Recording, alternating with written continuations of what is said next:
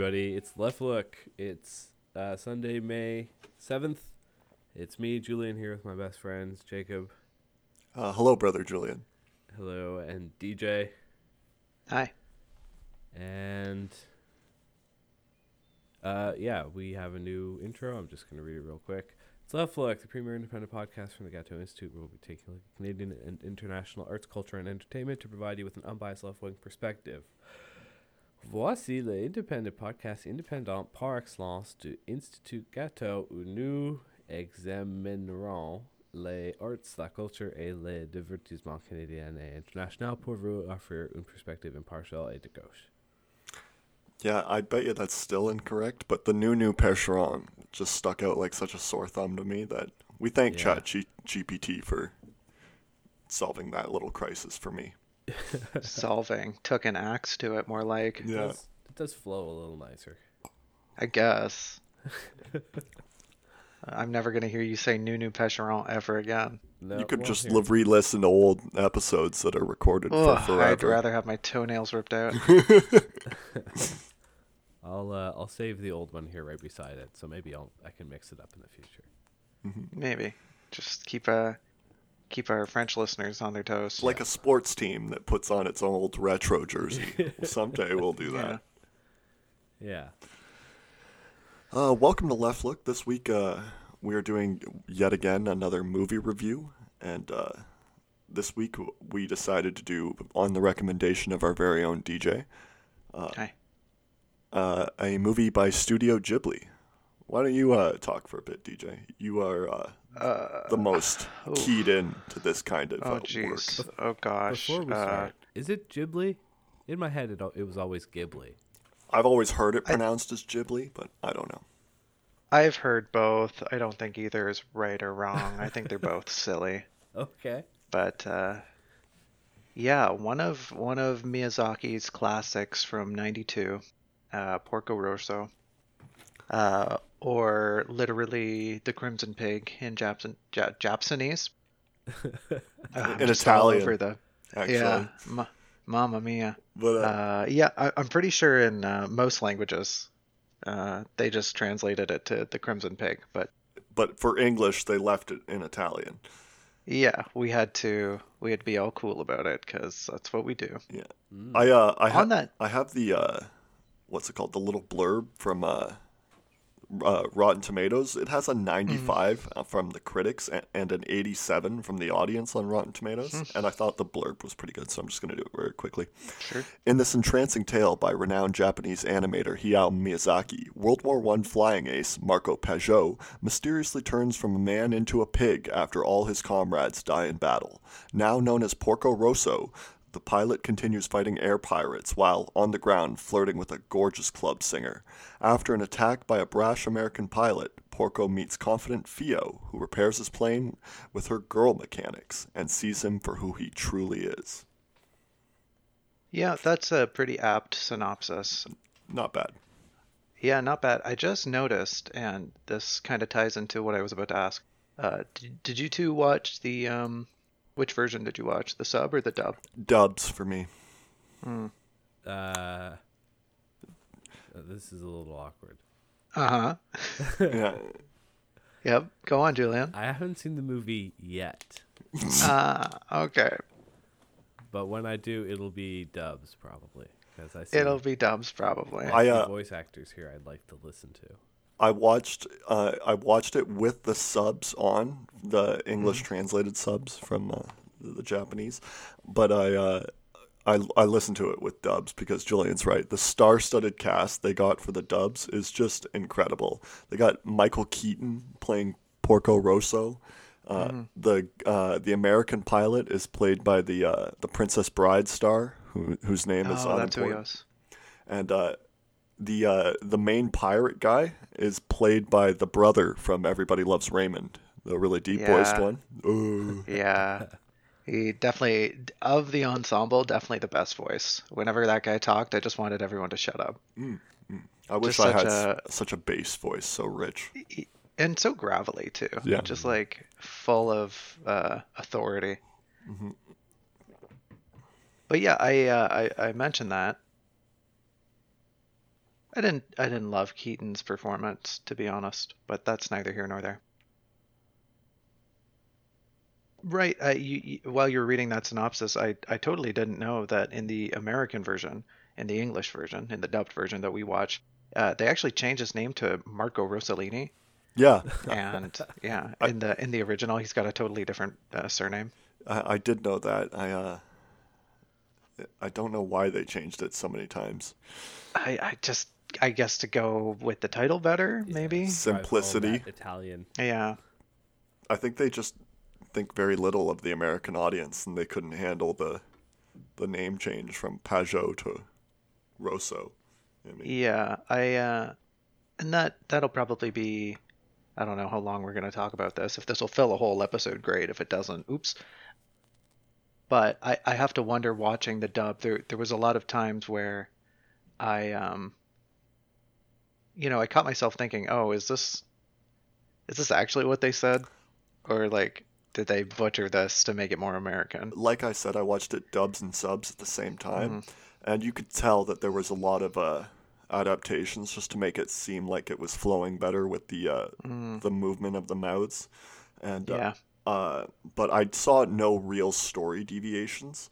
And uh, mm. there was a major story deviation complaint at the uh, online about the ending. Apparently, the bet between the uh, the love interest and Porco Rosso is not mentioned at the end, and that's pretty key, oh, right? But I yeah. uh, I went back and I, I looked for it, and they do mention it in the dub, so uh. I, I, I saw no real problems with it. Yeah. Watching dubs and subs at the same time, though, is a very particular experience. I felt like I was being sung at from another language, and I could just understand it, you know what I mean? Because I, I got yeah. both of the interpretations at once, and they kind of just meshed into my head, right, of what they were trying to say.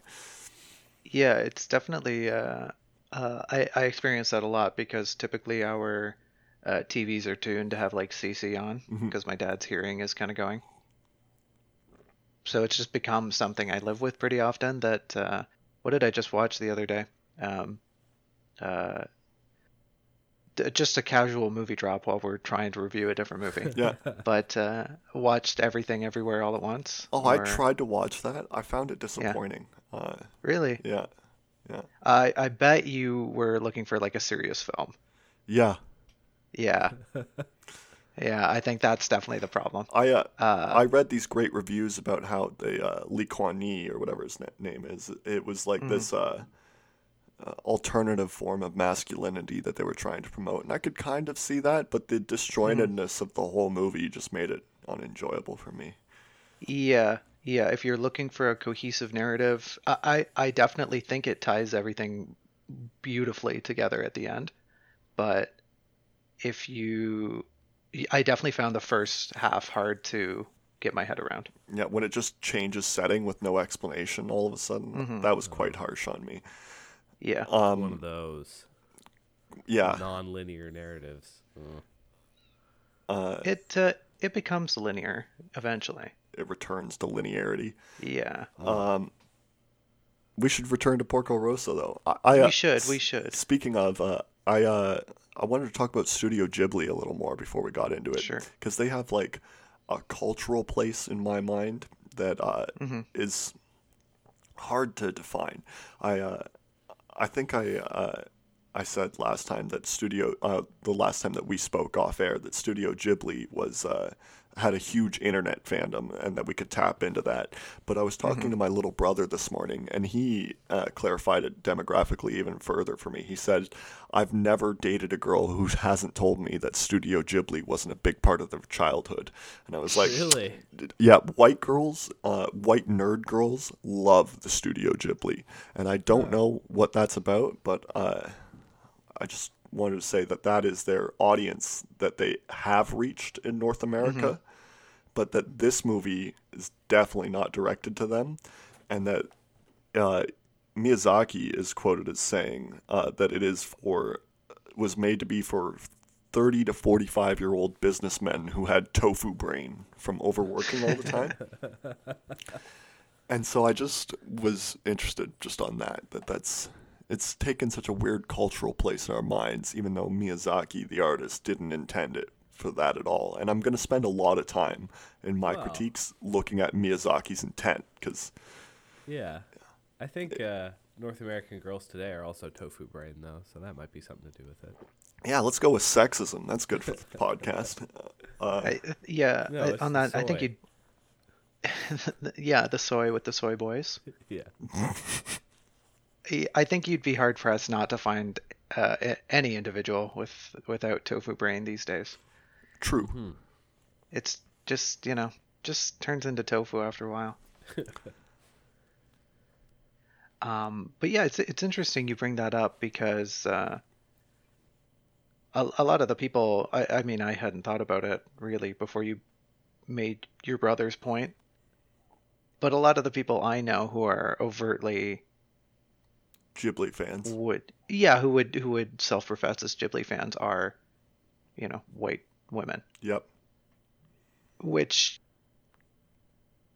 I, I don't know, when I think about it even more, I know I, I have a lot of friends who would be like, yeah, I like Studio Ghibli, but I don't know if they'd be like the kind of people who, I don't know, actively want to go to the Studio Ghibli park or the what they have a they have like a it's like a village. Like it's a, not like an amusement park, uh, but it's like oh. a it's like a museum, but it's like you live in it. Okay, interesting. Okay. Cool. Yeah, it's I've I've heard it's really cool if you're a big fan, but uh, yeah, I digress. Mm.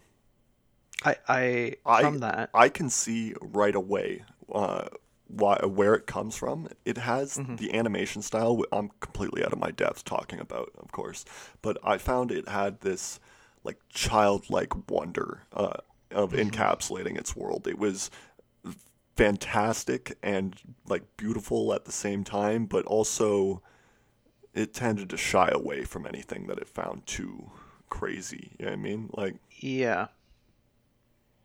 Yeah, there's, um, uh, and you'll find that across pretty much every Studio Ghibli movie is there's, there's a focus on the, I, I don't know, almost the bucolic aspects of everyday life of uh, and I don't know, some it depends on the film, right? Like Princess Mononoke is there, there's there's a lot of blood there's a lot of blood in that film.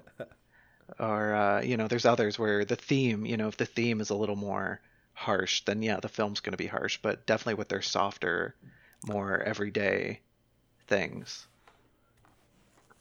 you know, things soften up. And I think even with Porco Rosso here, it's It's meant to be kind of like, you know, the war is present, you know, it's it takes place. It looms large. Between, yeah, yeah it, it takes place between the First and Second World War. So both wars are pretty big aspects. Yeah, it uh, it's the only movie that Miyazaki's ever done where the time uh, and place is discernible at all. And it, mm-hmm. it is nineteen thirties uh, Italy, right? And yeah. the surrounding area around Italy. Like, uh, it's implied that uh, where Porco Rosso hangs out is an island in the Adriatic, so like Croatia mm-hmm. somewhere. In fact, mm-hmm. he was going to specify it was uh, Dubrovnik, I think, uh, Croatia, but that mm-hmm. um, the Yugoslav wars broke out around that time, and he was so disgusted that he just left it out. Yeah. Um, it. Um, go ahead, sorry. There's a lot of... I was just going to bring up that, that a lot of... Uh, natives from the area, you know, people living in the Mediterranean, often watch this film and go like, what do you mean this is Italy? What? This looks nothing like Italy. Yeah, I thought that but... I thought that a couple times too, but then he did Milan and I was mm-hmm. I was immediately uh, against what I had been feeling, because the island chain does feel very sorry anytime he's flying around, it does feel very fake Mediterranean, like mm-hmm. uh, uh, an Asian Pacific idea of what the Mediterranean might look like. It it kind of feels like a medieval artist drawing a lion, because they'd never yeah. seen a lion before, right? But, for sure. But it was still beautiful. But then they did Milan, the this large sequence where Porco Rosso has to go to Milan to get his uh, plane fixed, and he meets up with the uh, his sidekick character and mm-hmm. tri- love triangle interest. Kind of a weird uh, dynamic. But uh, a little bit. The... Uh, the way in which they painted the uh, the buildings as these like classical architecture, like these uh, great, um, what's the word, arches and these strong pyramidal structures on uh, columns. And then mm-hmm. in between them, they had these large smokestacks sticking out. I was like, that is such a great representation of what nineteen thirties Italy was like, right? Like this mm-hmm. this moment in time where this like pastoral countryside, you said bucolic earlier, that's a that's a great word, uh, this peasant kind of lifestyle meeting the new world, right? Meeting the the age of technology kind of thing. Yeah. It, it was so beautiful. But yeah, especially at a time when northern Italy was just just pumping out factories, mm-hmm. just going nuts, and southern Italy fell really behind, um, which I don't know, in my opinion, maybe if you're making like a, obviously the film wasn't, but if they were making like a, like, hey, look, Italy was kind of weird at that time, that would have been something interesting to show. We'll get to but, their po- uh, their political critique, which I found was the weakest part of the movie. I found it was mm. uh, it was beautiful and introspective and uh, engaging. Entrancing was a nice word I thought Rotten Tomatoes used, mm-hmm. but uh, at the same time I found it, you know, kind of a vapid and flat kind of critique of anything that it was trying to get at. But I'm I'm gonna, yeah. I'm gonna get to that later. Uh, I wanted to talk about the planes because they're in the same vein as the uh, as the lion thing. Because as opposed to right. the the image of Italy, which is kind of just imagined and not very uh, great, right? The mm-hmm. the planes they put extra extra care into, right? Both, mm. uh, both the plane that Porco Rosso uh, flies and the American pilot, his antagonist, flies, right. were both real planes from the time. And uh, they both were winners of the Schneider Trophy or the Schneider Cup. Mm. And uh, yeah, the one they mentioned in the film? Yeah, they mentioned it a bunch of times. Um, and you, you should know the Schneider Trophy if you're a historical buff at all, because it's Uh, basically where all the planes that flew as fighter planes in World War Two were developed.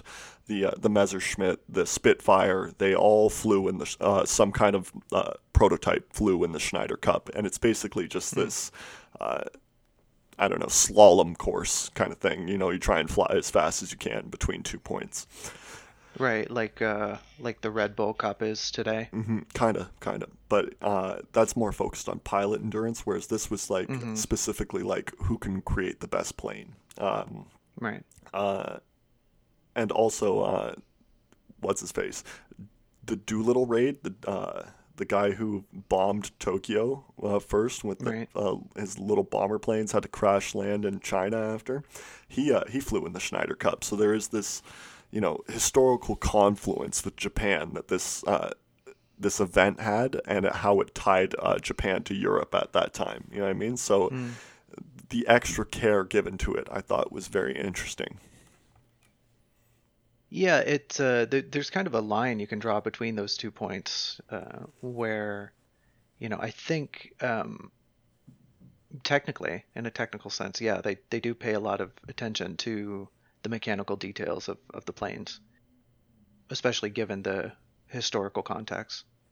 But um, I think even still, and on both accounts, there's this there's this air of trying to create something that's like, you know, oh, they wanted something Italy-like. They want these planes like this, you know, where, I, I don't know, I guess in an environment, when I was watching it, I didn't, I was like, why are they all seaplanes? Like, aren't these, aren't these supposed to be fighters? Like, yep. seaplanes and fighters and just hanging out? Why are they all seaplanes and fighters? But yeah, it goes with the setting. It, they all really need to be seaplanes to fit the, the motif.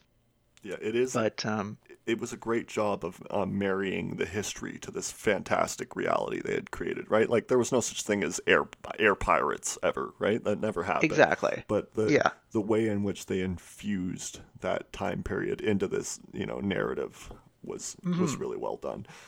Yeah, and along with that, the way they put, they portray this environment, you know, these weird island chains that you don't really associate with Italy. This airy texture that might look more akin to something from Greece. That's it. It evokes enough of the sensation of like, okay, we're in the Mediterranean, that you can kind of remove yourself and go, okay, well, you know, with the movie. Uh, the guy's a pig, you know, okay. Like, sure, I'm removed enough that I can enjoy the story without being like, oh, mm, that plane's wings aren't long enough for the, you know, the time period. Mm-hmm. Um, there there was a, a quote, another quote online that uh, about Miyazaki's uh, talking about the film. And uh, it said that it was... Uh, it really lined up with this Japanese history of, uh, I don't remember the term, but it, it means like focus on what the Western people are doing and this like obsession with Europe and what they're doing. Mm-hmm. And uh, I thought that was really good, but it uh, it made me think, and I've been thinking it uh, since the beginning, that the whole art style, the whole vision for the film reminded me of a, a lecture that a professor of mine had once given about this guy named Cezanne. And Cezanne is this artist who was not really famous at the time of his mm-hmm. painting, but became famous in the history of painting because he's this bridge between like romanticism and impressionism, right? At the, mm-hmm. at the end of the nineteenth century.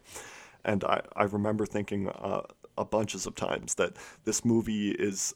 Uh, this man's vision of what uh, fascism and uh, fascism in Italy was like, right? This, uh, his, how he sees the world is directly transposed onto the uh, the page, right? And yeah. I thought it when uh, uh, a bunch of times, but especially when the the pig goes, "All middle-aged men are pigs." He says mm-hmm. that, and.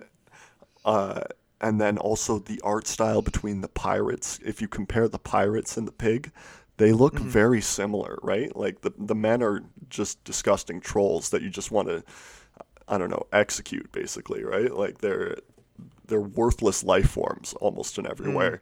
And uh, uh, the pig, the only difference really is that their mustache is bushier and the Porco's is clean, and that mm-hmm. their nose looks like a human nose and Porco has a pig nose, right? Like. There is actually pretty much no difference between those two. And then the portrayal of women also, right? That the they were just... The, every woman in the film uh, that wasn't an old lady or a child was supposed to be mm. this stunning, beautiful creature that you would fight for blood and land over kind of thing, right? So mm-hmm. there was this, I don't know, um, like a granting of the point to fascism, to nationalism, that uh, that is how life is, that there... Uh, all men are disgusting and evil, and that uh, all women are worth fighting uh, and doing that kind of disgusting evil acts over. Uh, I don't know. I just remember thinking over and over again, this Miyazaki guy's trying to tell me something, and I don't think I'm culturally attuned enough to understand what he's trying to tell me. I think he's you know trying I mean? to tell you womanizing is okay. I don't think that was it. I uh, because I'm pretty sure that that is the exact opposite. Yeah, because if anything of what the film is trying to say. Porco Rosso, uh, he gets this little woman engineer uh, to help him out when he's in Milan, right? And she's yeah. seventeen, mm-hmm. and they make a bunch of jokes about the grandpa saying, "Don't touch my seventeen-year-old granddaughter," basically, right? And mm-hmm. the Porco Rosso keeps joking about how hot she is too, but uh, very creepy. But you know. It's a Japanese film. Uh, but in the end, he never treats her as anything other than like a fatherly figure. And at the end of the film, he ends up with his like long lost love. That uh, mm-hmm.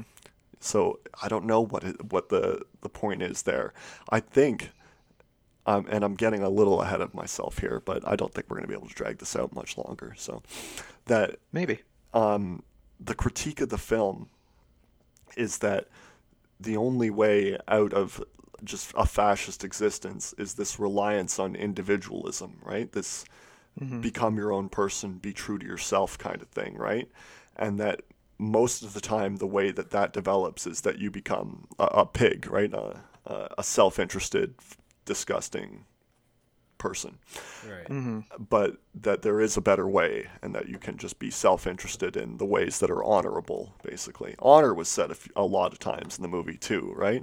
So yeah, that's there was yeah there was this this idea that the honor of uh, fighting for what's important mm-hmm. supersedes self-interest to the point, you know, like like.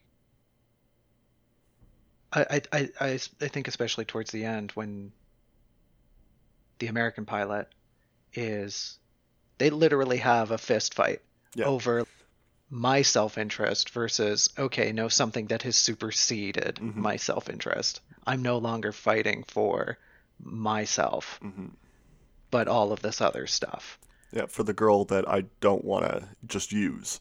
And then also mm-hmm. uh, to also help her family pay off these incredible debts that she had that everyone is dealing with under this society. And that's yeah. that's another thing that happens. So that's where I'm trying to get with this, that the, the critique of fascism kind of falls flat and is vapid mm-hmm. or fatuous or whatever you want to call it. It, it only shows the two sides uh, that, you know, Japanese polite society accepts, this, the mm-hmm. liberal and the fascist. And that their only way out is to be a certain kind of liberal, while admitting that almost all of liberalism leads directly to fascism, and that mm-hmm. is, even in its uh, worst examples, sometimes worse than fascism, right? And so I think to not even try to engage with some kind of socialist understanding or some kind of really revolutionary uh engagement with the fascism of the nineteen thirties is a, just a disservice to the world and an exposure of his own worldview. You know what I mean? His own very limited worldview. A little bit. I can definitely understand where you're coming from, because the, the film doesn't try to wrestle with it. But I don't think it wants to, is the thing. But why doesn't it want to? I I don't know. It wants to be a love story. It's it wants to be a wholesome flick, and you know, probably they're probably concerned with like uh box office numbers. It's it's nineteen ninety-two. We actually have to care about if people are going to go out of their house to see this film.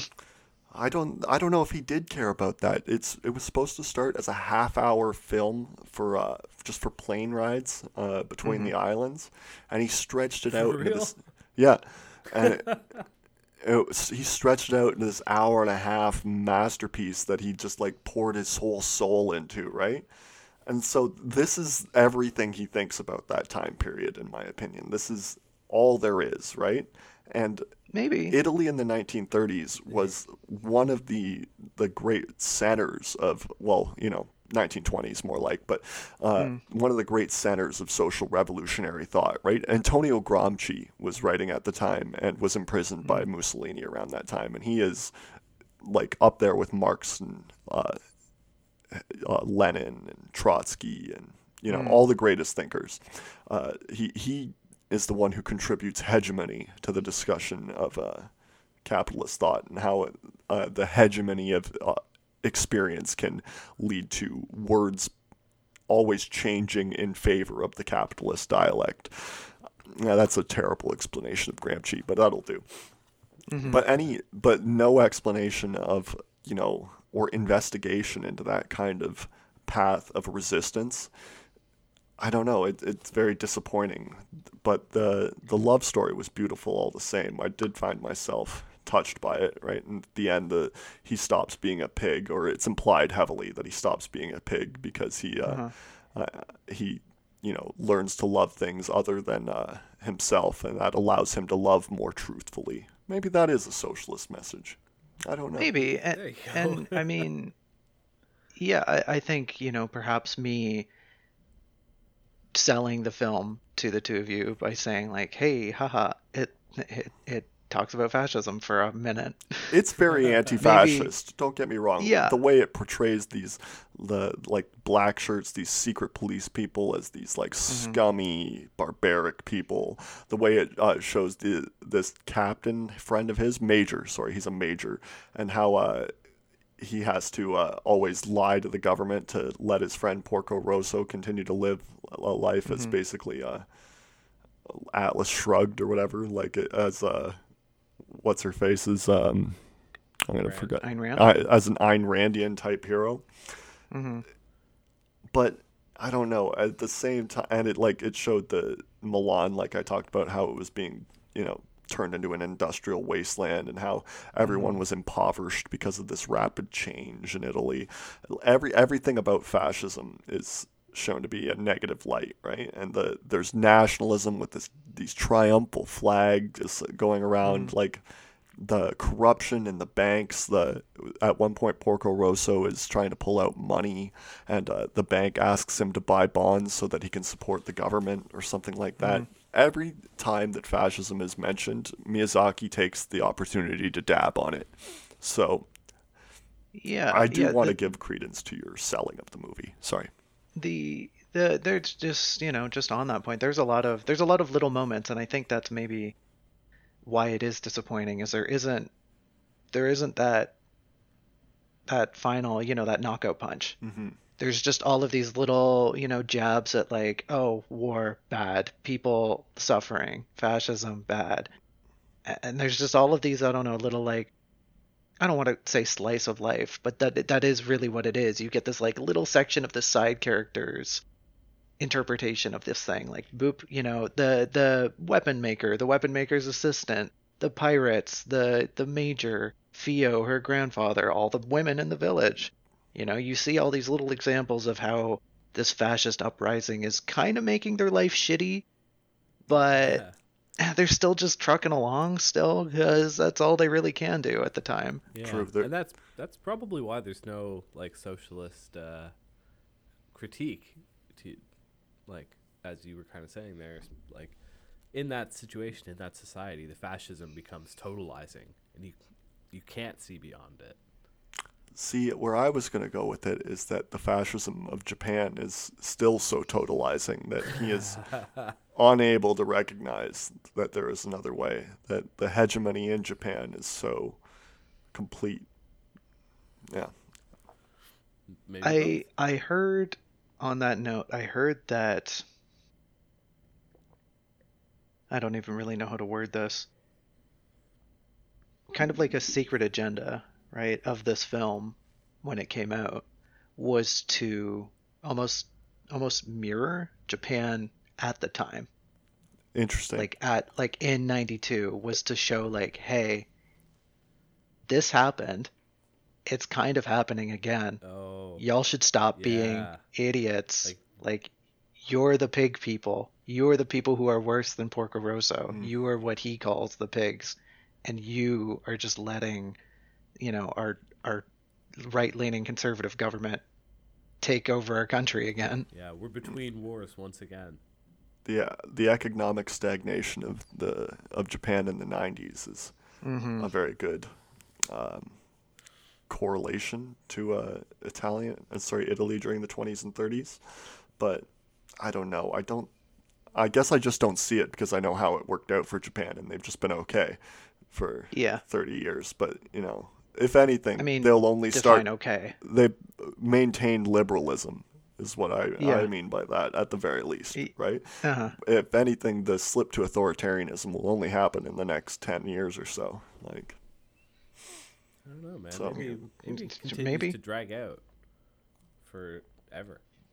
I think if it continues to drag out forever, their unemployed population is going to get fed up, and I don't know, start a I don't know. Bring back the daimyo system at this rate. Yeah. Bring the emperor back. I saw a great uh, study, uh, not a study, it was just the ha- headline of an article, really. And this Yale professor, who was of Japanese descent, uh, said mm-hmm. that all to solve ja- Japan's economic crisis, all of the Japanese elderly need to commit ritual suicide at once. That oh, they yeah, don't have the people. Awesome. That's a. Uh, quite the terrible take, but you know they are facing a, a crisis of uh, uh-huh. I don't know um, existential proportions. For, uh, it's very wonky. It, yeah, it's yeah, it's a very niche issue. That uh, it's like how do I want to say this? It's happening before a lot of other countries have to deal with it. Exactly, and and it's almost only... like, hey, what does Japan do about the problem? Because we really got to figure this out in the next ten years. Like they were just ten years ahead of us. Not only is Japan dealing with it ahead of time, but they seem to be dealing with it well and in a way that is not replicable, right? Like they've outsourced all their production around the world. There's a Toyota mm-hmm. plant near us, right? Mm-hmm. Um, yeah, we got that Volkswagen plan too. That's interesting news. Yeah, the Germans are going to try and do the same thing, but it is not going to work. Um, anyways, the uh, the Germans love their manufacturing class. They think it's the best. But anyways, uh, the the Japanese, they, uh, I lost where I was going, to be honest. Outsourcing, they fixed the oh, problem. Right. So as everyone else in the world, lots of first world countries at least, face a similar problem as they have too many old people and not enough young people to take care of them and uh, keep a, a thriving economy going at the same time. That what how Japan has staved off like actual disaster, you know, millions dead and suffering, uh, mm-hmm. is just not going to be replicable. And so they're not a great example. You know what I mean, is all I was trying to get at. Oh, yeah, no. Sorry, I didn't mean to say they were a good example. I'm just saying it's happening first. Mm-hmm. But um, to touch on Julian, bringing up the Emperor, uh. it is, and to, you know, go back into the politics of Porco Rosso, it, it's interesting. I'll use a very blank word like that. It's interesting that when they talk of the fascists in the film, and any opposition to them, the only opposition ever mentioned is the royalists. Yes. And I think it's only brought up like twice. It felt like a monarchist kind of film, didn't it? Mm. The, this appeal to tradition and the the liberal sentiment that's supposed to underlie it. You know what I mean? It, yeah.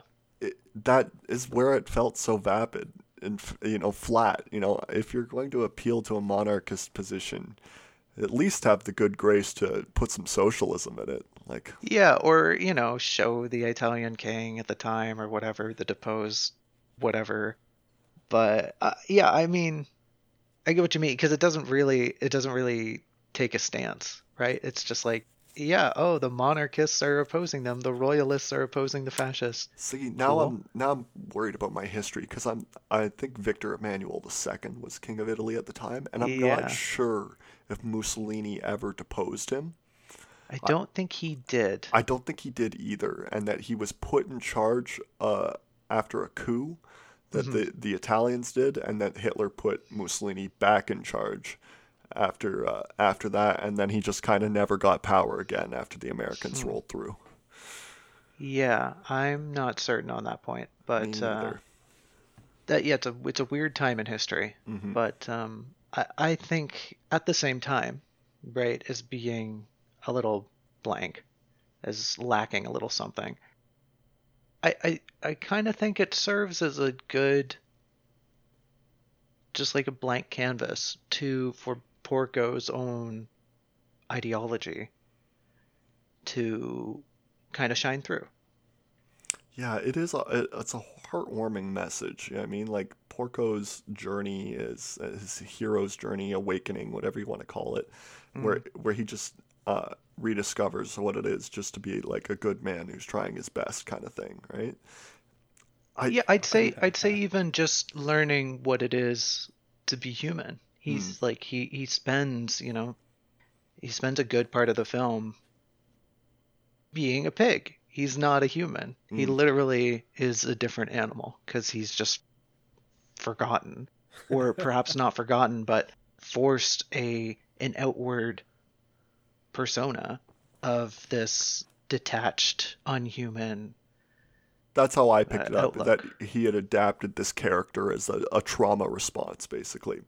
I had seen sure. on, I had seen online too that the uh, the the sorry the subbed version made it mm. uh, clear and specific that the. Uh, his buddy who died in combat with him, who was mm-hmm. married to the, the love interest, Gina, I think her name mm-hmm. was, yeah. uh, that originally uh, Gina was supposed to marry uh, Porco Rosso, but that ah. she was not an Italian.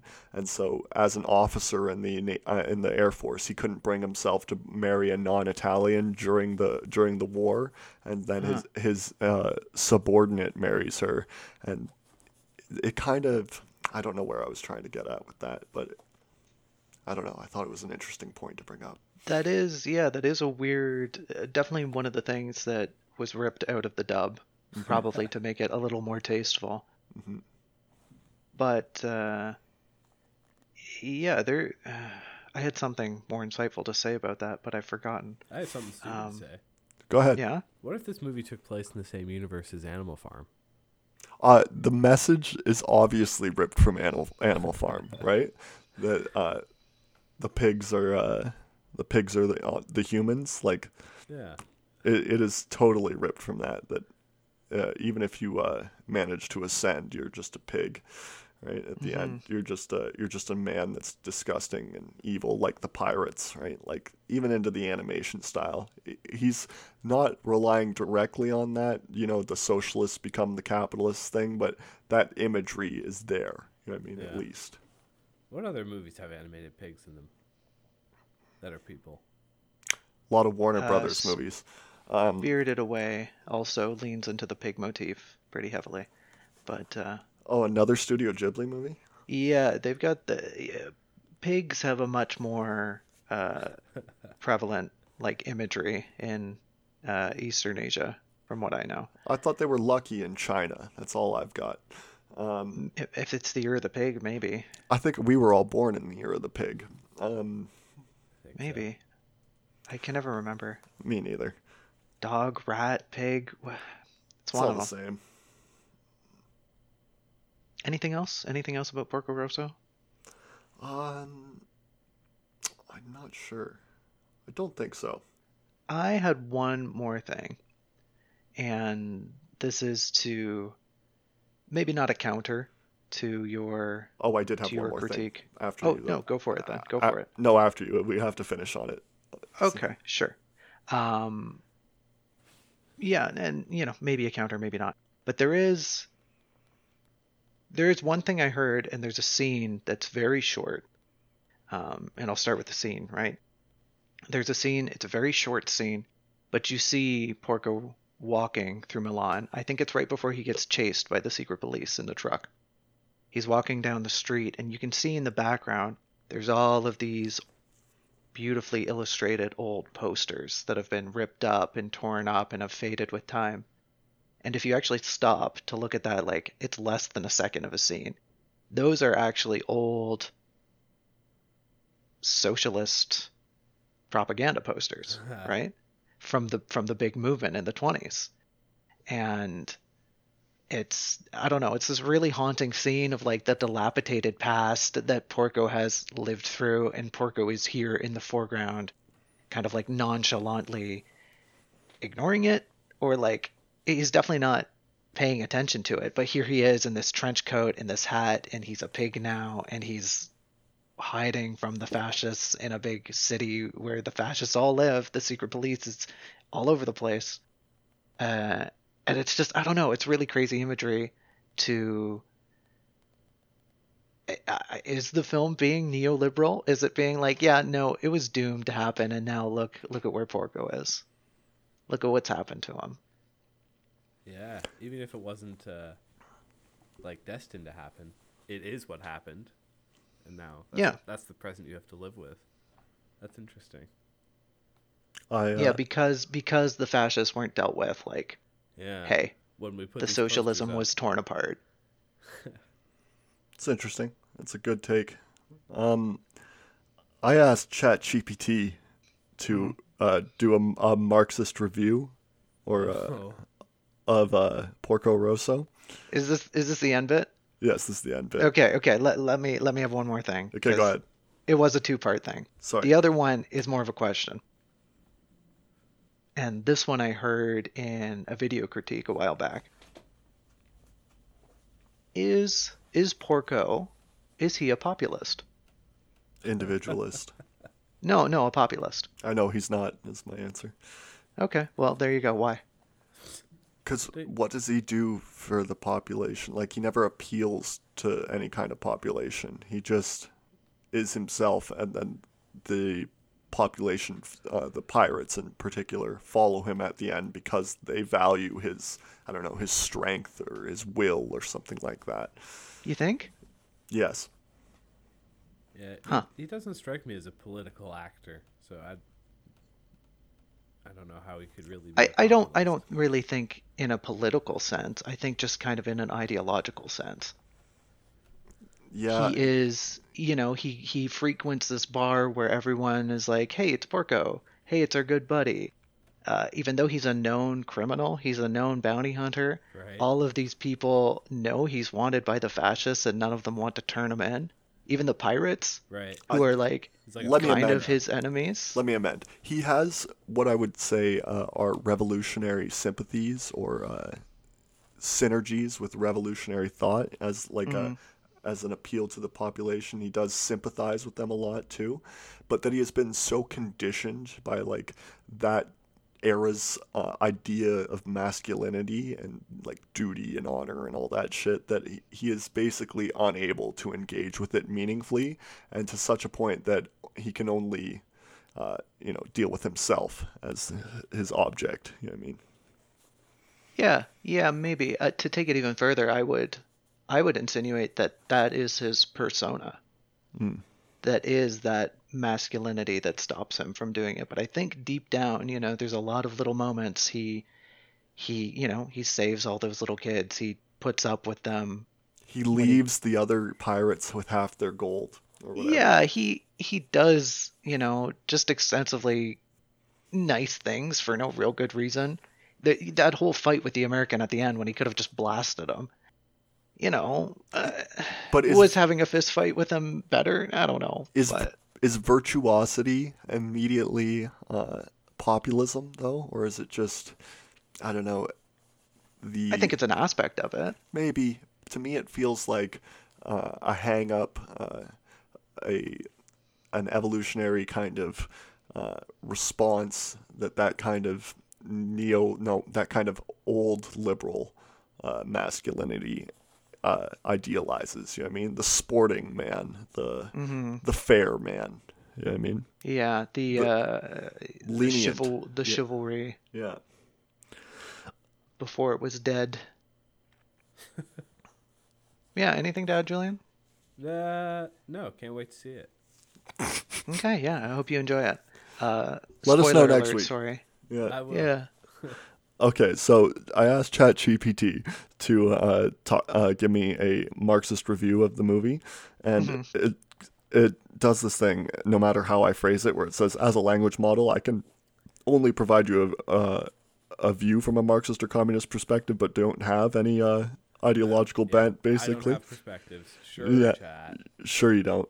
But anyways, Comrade G- uh, G P T tells me that Porco Rosso is a visually stunning film, blah, blah, blah, blah, blah, blah, blah. However, from a Marxist perspective, the film can be seen as promoting individualism and capitalism. The main character, Porco, is portrayed as an individualist hero who operates outside the law rather than a member of collective struggle. This can be seen as promoting a neoliberal ideology that values individualism and self-interest over collective action and solidarity. That does seem like more of an appeal to the nineties time, and also mm-hmm. a better statement of my critique than I gave. But I just yeah. wanted to say that I, uh, I, I arrived at that position before G P T did better than me at it. Yeah, they it said it much more concisely, but I think your thoughts congeal into that same point. Yeah. Uh, yeah, thank you, Comrade G P T, for your insightful comments, uh, as always. It'll never top uh, when we thought that G P T had demographically identified us. That was that was great. Yeah. Well, it's gonna get there one day. Your article. Oh, yeah, pork. You got my a, article. You got sure. twelve minutes a bit, or do you want me to? Use I, we can flounder around with this idea for twelve minutes. That's for sure. Yeah. Yeah, and and I'll say now that the last ten minutes was would have been Julian talking, but uh, oops, laziness. He'll, fi- he'll fill in ten minutes next week. Yeah. No, I am garbage, and I apologize. Eh, you just forgot. No big deal. Yeah. It's not like we were talking about it very much. um here's an article, and this is like I mentioned to Jacob earlier, this is just kind of a springboard. The article's not really important, but uh, to give it a plug, here's an article from the Journal of Democracy, oh, uh no. written by Philip Balboni, hey another Italian I think Balboni um, definitely sounds Balboni. Italian uh from May. It's just dated May twenty twenty-three, and its titles is, is Erdogan on his way out. Erdogan. Yeah, and so the article is, that's why it's a springboard, because it's it's more like a factual retelling of what's going on in Turkey right now. There's not really a lot to talk about. Mm-hmm. Uh. I think discussing the, the political landscape in the region at large would be, I don't know, that can eat up ten minutes. Right? Yeah, I yeah. for sure. You guys go first, because I'm going to Well, yeah, let me uh, let me let me dive into this article a little bit. Basically, it goes on about how, uh, you know, Erdogan's party. We should stop for a second. Hold on. Erdogan is the leader of Turkey right now, and uh, has yes. been for a long time. Go ahead. Yes, the rather uh, continually becoming more despotic. President ruler. for life. President yeah. for life at this jur- junction. Yeah. And there's kind of, there's like an election going to happen that he's polled to like probably lose, but I don't think that's really going to do anything, but we'll come back to that in a minute. I think he's going to be removed, but we're going to come back to that, like you said. That's right. Right. Okay. Cause that's, that's another thing we'll talk about. Um, but yeah, his party has been in power since like two thousand two. Mm-hmm. Uh, so like a solid twenty-year reign, and since then they've just been slowly removing the parts of the democracy that make it so that he can, his party will ever lose. And it's just, I don't know, the, the, the article makes this uh, interesting reflection to the former party, the one he usurped power from. Uh, the Kem- Kemalists? They call them the Kemalists. Sorry, the Kemalists. But... The Kemalists, thank the you. The Kemalists. There really needs no, to it, be No, it is more... Kemal. It's named after Mustafa Kemal Ataturk, right? I know. The, yes. The father yeah. of the country, the secularist. Not Kamala Harris, like Julian yeah, was doing. Not, not that. There need to be more uh, phonetic guides in articles, please and thank you. But yeah, it, it reflects the the you know the seizure of power from the former government, which had initially like yeah liberalism out of the twenties, the Ottomans are gone, let's retake our country, rah Ooh. rah rah. Let's let's reinvest in in a big thing with that party is like let's become Western, let's look to Europe, the, let's have the, strong ties to Europe. The Kemalists were Westernizers. That's the best yes. way to describe them. Liberals. Little too generous. You know, I mean, they yeah, killed people I mean, all the time for journalism. For sure. For sure. But like, you know, in an economic sense is more what I meant. Yeah, yeah. sure. Okay. Let's reform the economy to make it more like Europe's. Mm-hmm. And so, yeah, there was like, mm, you know, some military coups went on. Uh, nothing really changed until, you know, Buddy shows up in two thousand two and goes, hey, I'm popular. I'm charismatic. Uh, the people are mad at you, and I'm going to use that to overthrow your government. Mm. And so they do. They win. They win a big, like, sweeping election. And uh, flash forward right to the present, mm-hmm. where Turkey is really suffering. There's been a lot of natural disasters. The economy is in shambles. They've Everyone's mad at the government. They've experienced inflation in the hundreds of percents. Like yeah. it's nutty. They uh, they're. money is just worthless compared to what it yeah. was twenty years ago. And like, I feel that's the way it is here. And our inflation has not been a hundred percent, like not no, even it, close. It, it feels like it could maybe get there one day, but like at the rate it's going, mm-hmm. but yeah, definitely we're in a much better situation economically than yeah. Turkey is. Mm-hmm. But anyways, right. Flash forward to the present. Here's all these bad things going on. And suddenly, Uh, after Buddy's like trying to really safeguard his position by removing democracy in a, in a very slow method, uh, we come to this point where his opposition is essentially a big coalition of people. Mm. Like it's basically the "we don't want Erdogan in power" coalition, because the, the the coalition is just made up with every kind of person. You know, the leftists are working with the Islamists, are working with the fascists, just to get this dude out. Yeah. And it's told that they like, you know, they might not. They might just f- flub it up because his core are just so fearful that something worse is going to happen if they don't stick with this guy. Right. And he's um, he's already been through a coup, right? There was a coup in twenty sixteen. Coup attempt. A military coup. Yeah. And that just that just went nowhere. Yeah. He's still in and charge. He's still in charge, and it's I don't know. I guess I guess the point I come to is like, dang man, is is an election really going to do anything? Is like, should this dude just rip off the mask and go, huh? I, I caught you. It was me, fascist leader Erdogan the whole time. Oh, he's not that strong. He will be removed, like I said. But I'm, I I want to open up with that. No, he won't be Napoleon. Or, are you done? Am I cutting you off too early? No, no. Go ahead. Uh, it's a good spot to cut in. Uh, the movie, sorry, the movie, I play a video game called Hearts of Iron, uh, which is a, a World War Two simulator. Yeah. And there's a, a a gameplay mechanic where the government is uh, divided into a pie chart, right? Mm-hmm. And there are three factions that are colored, blue for uh, democratic, orange for fascistic, and red for communist. And then mm-hmm. your, your government is shown to be a slice of these pie. But there is a fourth faction in the game that is called non-aligned, and it, it it's gray, right? Mm-hmm. And it generally refers to monarchist and nationalist parties, right? Mm-hmm. And what I want to do is describe the government of Turkey since Kemal Ataturk in the nineteen twenties, whenever he took over, right, has been right. basically non-aligned. And that the shift from uh, Kemalism or Kemalists uh, policies to Erdogan's kind of policies has been imperceptible, basically. The Islamist bent that he has taken is more like an Islamist li- uh, light mm. kind of thing, right? He's not out there enforcing uh, complete dress garb rules and things like that, or slaughtering, uh, what's it called, um, apostates, right? Yeah, it, it's not a, it's not the Saudis, you know what I'm saying? Mm-hmm. And what we should really think of it is as that, as the... the mafia state, the aristocracy that runs Turkey has become more and more economically challenged over time, that there has just been a natural shift to the right, right? And so mm-hmm. he will be removed soon, but only because he's played out his game, right? He's uh, he's played the game for a long time. He's he's led for a long time. It'll just be someone else's turn now, mm-hmm. right? There was a, a guy in Austria who... Uh, after Napoleon fell, he reorganized Europe. He got he basically decided where all of uh, the uh, the governments would lie, where all the borders ended up. His name was Metternich, right?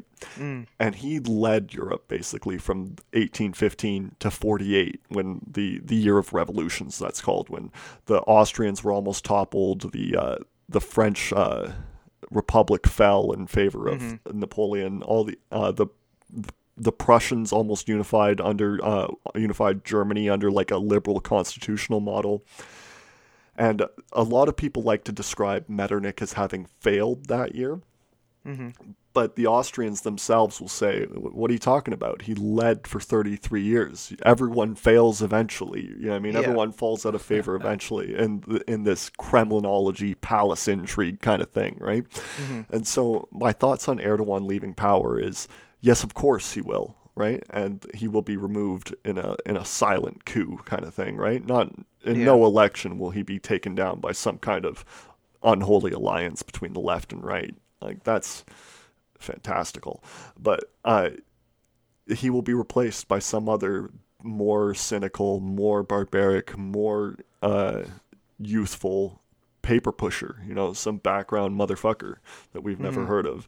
And things will continue as they have been in Turkey. As they become more unstabilized, they'll become, you know, more irrational, more fascistic, more imperial. Mm-hmm. But it'll yeah, just be more, a slow more slide. Desperate for structure. Mm-hmm. I'm making air quotes as I say that. Yeah. We could hear them.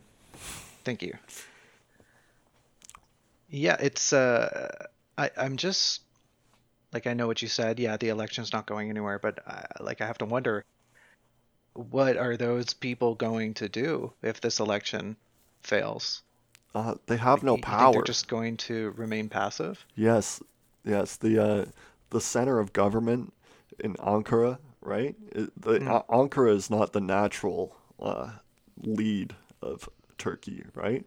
It's in mm. the it's in the middle, and it's not very populated. You know, Constantinople should be leading it. Uh, sorry, leading Turkey, right? I. I believe that's why they moved the capital, isn't it?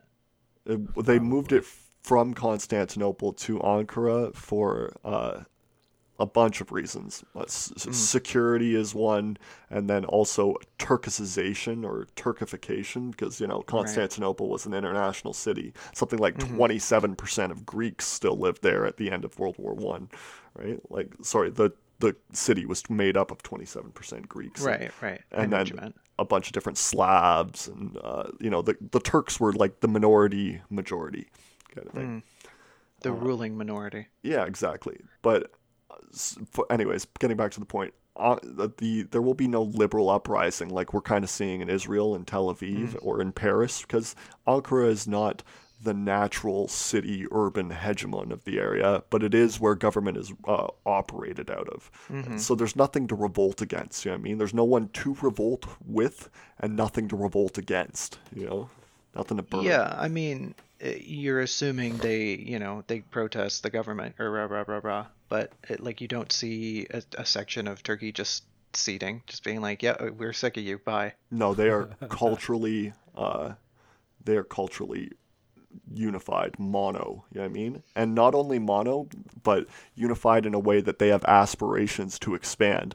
They seem, they see the Central Asian states, the Turkish states out there, Azerbaijan especially, as naturally Turkeys, right? And so they have this, I don't know, uh, togetherness, this focus on the enemy kind of thing, the rest of the world, the the Christo Europe as against them. They mm-hmm. There will never be a breakdown of Turkey as a political state, not in a, a time span that I can foresee, hundreds of years, you know what I mean?